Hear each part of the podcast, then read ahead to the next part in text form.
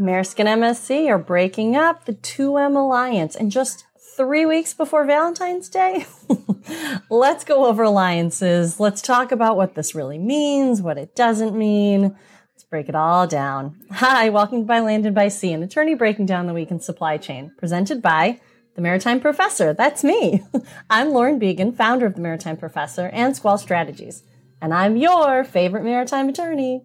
Join me every week as we walk through both ocean transport and surface transport topics in the wild world of supply chain. As always, the guidance here is general and for educational purposes only. It should not be construed to be legal advice, and there is no attorney client privilege created by this video. If you need an attorney, contact an attorney. So before we get into the discussion of the day, let's go through my top three stories of the week. All right, story number one, we've been keeping it on. Um, no language out on the unreasonable refusal to deal or negotiate with respect to vessel space rulemaking from the FMC, but the FMC did just give an update on what their plans are. So maybe, maybe they've been noticing that we've been keeping a, uh, a tally. uh, this week, the FMC held their, their FMC commission meeting. Um, and in that, they said that they'd actually be releasing a supplemental notice of proposed rulemaking. So what they wanted to do was they wanted to dive further into some of the questions that were raised by the comments in the last notice and comment period. So it was open um, through the the kind of early winter time period. It closed December 13th. Uh, well, sorry, that was the other one. It closed um, in November, um, and and then they had to uh, actually.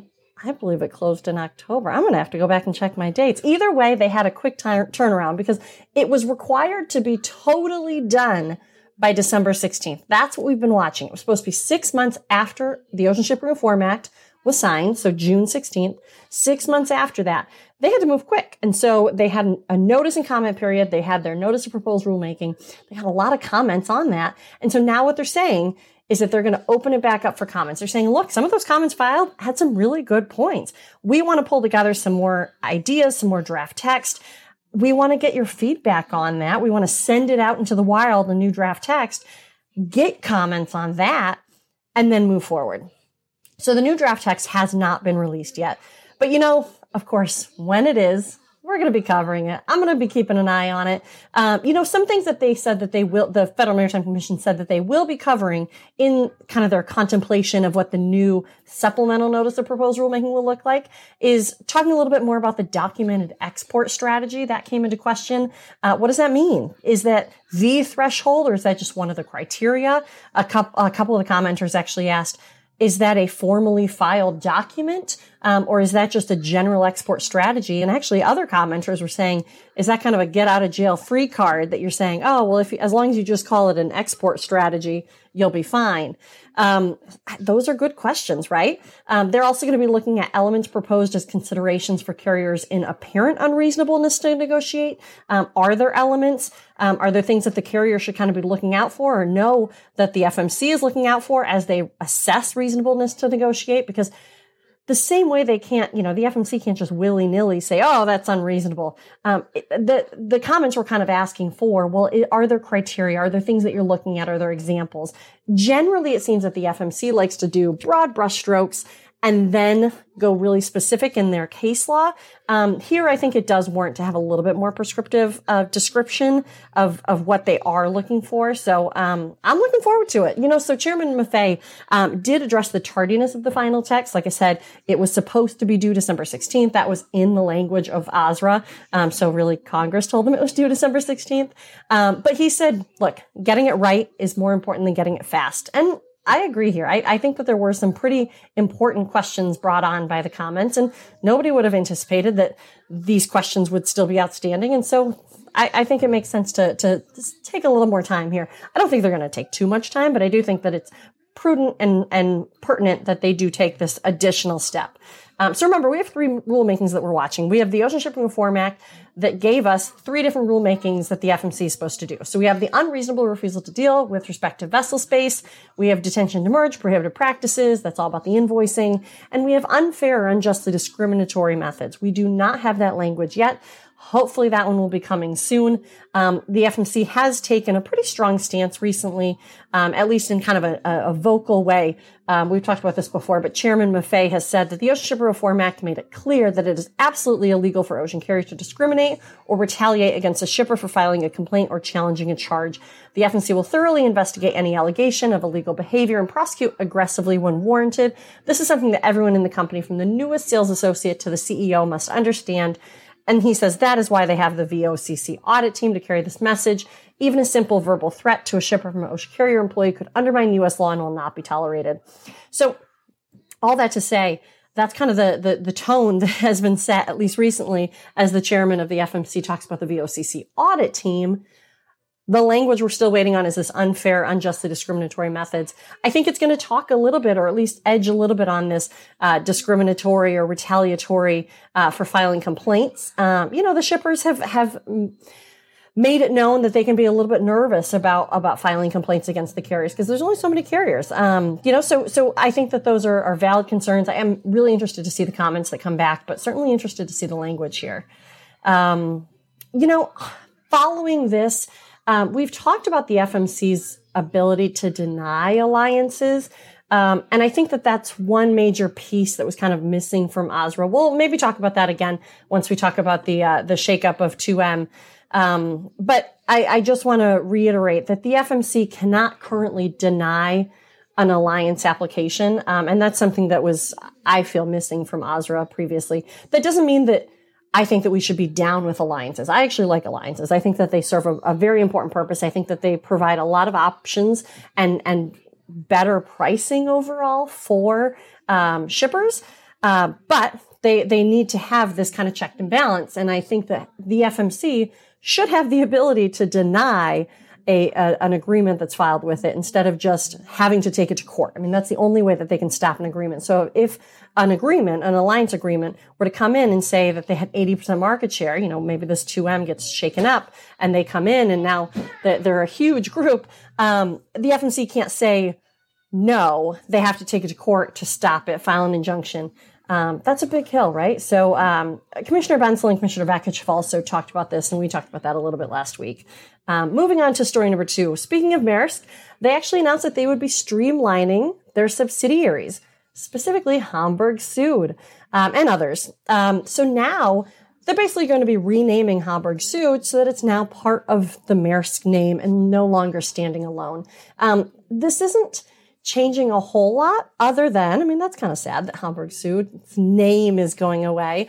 Um, but Maersk Line actually uh, took over ownership of Hamburg Süd um, April 2017. So they've actually been part of Maersk for quite a while. It's been about five years. Uh, maybe that was a trigger, you know, maybe, maybe that was part of why they're now moving to Streamline. Um, as we're about to be talking about, usually there's some pretty detailed prescription on when things can change. Um, you know, may, maybe that was it. Maybe five years was the trigger. Four years, you can't change the name up until four years to kind of help with business transactions. I don't know. Um, look, I, I, haven't looked into the acquisition docs, and I'm not even sure that the relevant parts would be public. Uh, but it's possible there was a four or five year phase in period, which puts us now at 2023. Um, and so now the ocean carrier, formerly known as Hamburg Süd, will simply be known as Maersk. So, story number three.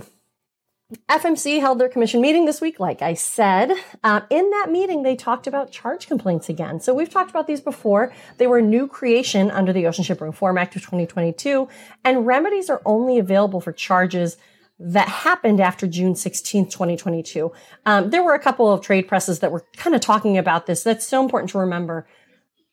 Charge complaints were a creation of the Ocean Shipping Reform Act, meaning June 16th and more recently. So if you have a charge that you're thinking, oh, maybe charge complaints might be an option for me, not unless it's after June 16, 2022. Um, so the FMC kind of gives some stats on how the charge complaints process has been going. Um, and, and if you want to learn more about charge complaints generally, I cover it in by Land by Sea episode previously. So feel free to go check out that episode. Um, but there were over 200 charge complaints filed since June 16th of 2022. Uh, the FMC reported that a third of them were filed with the base level of information included. Remember, they released a list of what you were supposed to be including when you filed the charge complaint. Um, and of the of, of the over 200 filed, 72 cases were actually opened. Of those, 53 cases have been completed. Um, of those, 18 have determined that evidence did not support the claim for the charge complaint. Okay, so they basically said, look, we're looking into it we don't agree. We don't think that you you you know we don't think that this is a, a, a, improper charge. Those are only 18 cases, and then actually three cases have been referred to the Office of Enforcement. Two of those, so basically they go through the whole process and they're like, "You're right," and actually we're going to send this over to the Office of Enforcement. Three cases were referred to the Office of Enforcement. Two of those actually refunded the charges before the commission got involved, before the Office of Enforcement actually got involved. And one is actually still pending and being sent to the full commission the full FMC for consideration of an issuance of an order to show cause. So basically, that would be kind of moving forwards with an enforcement action saying you, you need to show us your reason why we should not bring an enforcement action against you. And then you start to get into, into civil penalties and, and, you know, order, orders that require you to pay back the, the, um, aggrieved kind of the complaint filing person.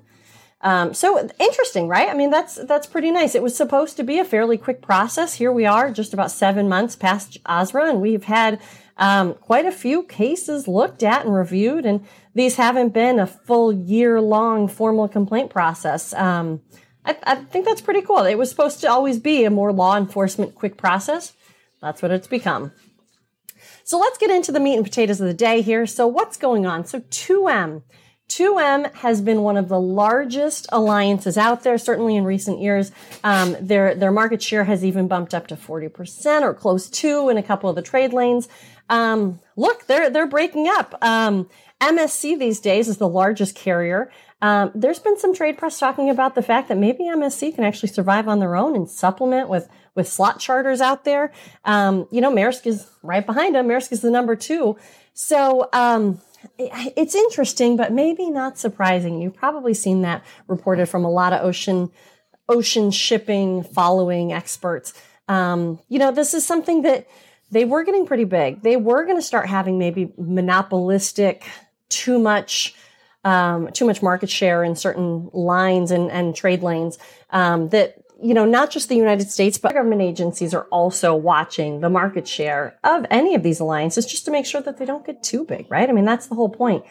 The governments are allowing antitrust exemptions. And basically what that means is that they're allowing monopolies to exist because the governments are watching to make sure that they don't become detrimental to the overall um, industry that they're servicing, but that they actually are still supporting and, and providing a, a necessary um, a necessary service to that industry. So prior to vessel sharing agreements, it was actually a bunch of slot charter agreements. So um, let's talk about what an alliance is, right? So maybe that's a good place to start. We've covered alliances 101, um, but maybe we should kind of just revisit that. So what are alliances? They're essentially vessel pooling arrangements.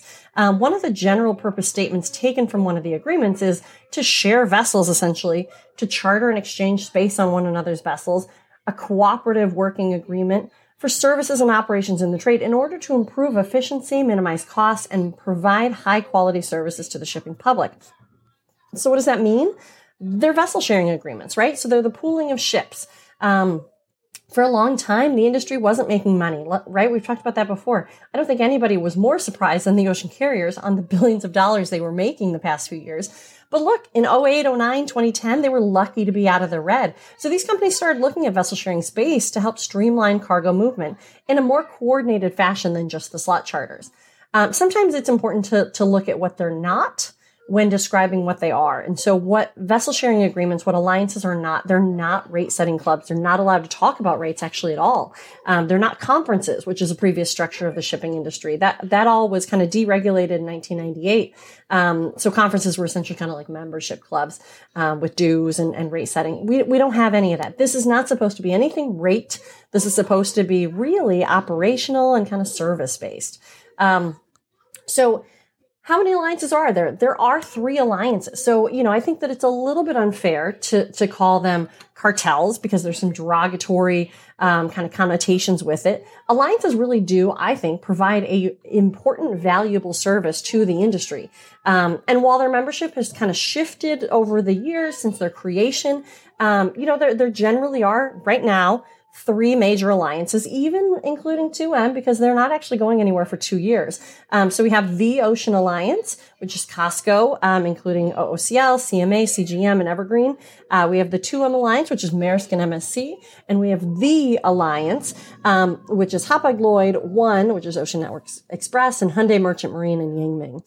Um, so that's what we're looking at. How do these alliances actually get filed with the FMC? So they're agreements. They get filed with the FMC as an agreement, um, and they enjoy limited trust, antitrust immunity for ocean carriers by filing these agreements. And then 45 days, the FMC reviews it. Um, they can stop the clock, but they can't deny it. And we talked about that at the outset. We're going to talk about it here the FMC cannot deny these agreements that are filed. They don't actually get approved. They just expire the 45 days and then it's approved, right? Like it's, it goes into effect. That, that's kind of it. It doesn't get approved. It, it goes into effect. Um, so the FMC can ask questions in that time. They can stop the clock when they ask the question so that the 45 days gets told. It doesn't continue. Like you can't ask a question and then while you're waiting on the answer, it just keeps going. The clock stops. Um, and really for the FMC to, to stop it at all, to deny it, the, the agreement for going into place, they're, they're required to bring a suit against the alliance, to file an injunction. Um, and that all has to happen within 45 days, really, right? Otherwise, it just automatically goes into effect. Uh, that's that's a lot. That's a lot to ask. Um, so, what about these agreements? Do they have terms of expirations? They're not required to necessarily. There isn't a lot of prescriptive requirements on what the agreements have to have. Um, but a lot of them do. A lot, these three do have expiration dates to them. And so that's another reason why this actually isn't that surprising that all of a sudden 2M now is moving forward. So what the, what their specific agreement says is that they can't submit, they have a 10 year term of agreement with two years notice for leaving the agreement, but they can't submit that before eight years have passed. So this was filed in 2014. And now 2022 was eight years. So under their own terms, they now just passed their eight years. And so now they have a two year of, of kind of an expiration period because under their own agreements, they can't leave with before 10 years. Um, with a two years notice for leaving the agreement. That's so that's what we have. So they're saying we're not going to we're not going to expire this whole thing until 2025 that's that's expected, right? That's under their own agreement, and these agreements are filed publicly, so you can actually pull them up. Um, I'll put a link to it in the in the uh, comments here. Um, the other two alliances, there's been talk about maybe the the other alliances might shuffle around. It's not clear. Um, and I haven't really gone back to check specifically, but it's not clear if they can shuffle around, if that was in the agreement. Um, but for full expiration of the agreements, the Ocean Alliance has a preliminary 10 year term where nobody's allowed to leave the alliance. And then after March 2027, um, originally that was actually on five years and now it's amended to 10 years. A party could leave as long as they gave 12 months notice. Then after 2027, if nobody left, the term was in, extended indefinitely. Um, so look, we're looking at probably 2027 for the Ocean Alliance, unless they make some modifications and file an amendment. Um, but that's kind of what it says right now.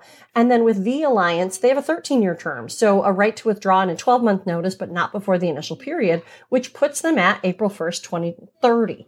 Um, so those are kind of some target dates to have in mind for the other two alliances. That's not to say that they can't change it. Um, that's not to necessarily say that they can't modify it. Although in the language of the Ocean Alliance, it sounds like nobody was allowed to leave the alliance. So maybe they could add in, but not subtract.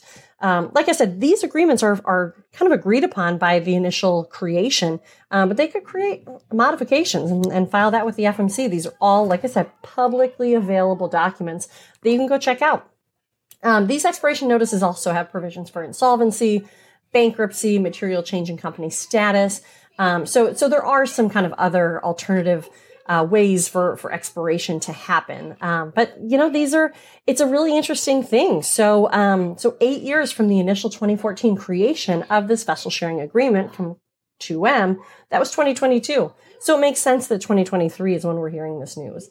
So what does this mean for you? Maybe not a lot for the next two years, right? They're going to be slowly starting to to change up their their systems, but we've seen a lot of slot charters kind of coming back into play. Like I said, before vessel sharing agreements, before these alliances, we had a lot of vessel, um, a lot of slot charters. Maybe we're going to be getting back into that. We've seen Zim have um, quite a few slot charters with 2M specifically. Maybe that's something. Maybe Zim decides to move into an agreement, um, an alliance, and um, yeah, maybe maybe that's kind of what we. Uh, maybe that's how it kind of all shakes out. Maybe we we see maybe MSC staying on their own, maybe Maersk and Zim. Um, who knows? I have no idea. For now, though, nothing's really happening for the next two years. Um, it's noteworthy because they are the two largest, but also, you know, who knows? Uh, we'll we'll see. Not a lot's going to change operational. Well, uh, right away. Not not a lot's going to change in the overall world. I think we're going to see more perceptions. Maybe we'll see some rate changes just because of stressors on the market, but it's not going to be because anybody breaks up tomorrow, to be honest. Right. So it's two years that we have for this winding down period. Um, look, there, there's a lot to still come out. This is breaking news out of this week. Um, there's a lot of people talking about it, but I think for now, it's it's just interesting. It's important to learn a little bit more about the alliances. I encourage you to go check out these agreements. Um, like I said, I really I really don't see alliances as a bad thing. I think that they are really providing an overall benefit to the ocean industry. Um, they're providing more routes on trade lanes. They're providing more options for pickup and drop off. You can work with your desired vendors um, without having to, you know, kind of cherry pick all around the different alliances. So I, I think this is going to be a, a. I think this will this will be just fine. I think we might see some shuffling, but like I said, we might not be able to shuffle for a few more years. So we'll see. As always, the guidance here is general for educational purposes only. It should not be construed to be legal advice directly related to your matter. If you need an attorney, contact an attorney. But if you have specific legal questions, feel free to reach out to me at my legal company, Squall Strategies. Otherwise, for the non-legal e-learning and general industry information and insights, come find me at the Maritime Professor. If you like these videos, let me know, comment, like, and share. If you want to listen to these episodes on demand, or if you missed any previous episodes, check out the podcast by Land and by Sea. If you prefer to see the video, they live on my YouTube page by Land and by Sea, presented by the Maritime Professor. And while you're at it, check out the website, themaritimeprofessor.com. So until next week, this is Lauren Beagen, the Maritime Professor, and you've just listened to By Land and by Sea. See you next time.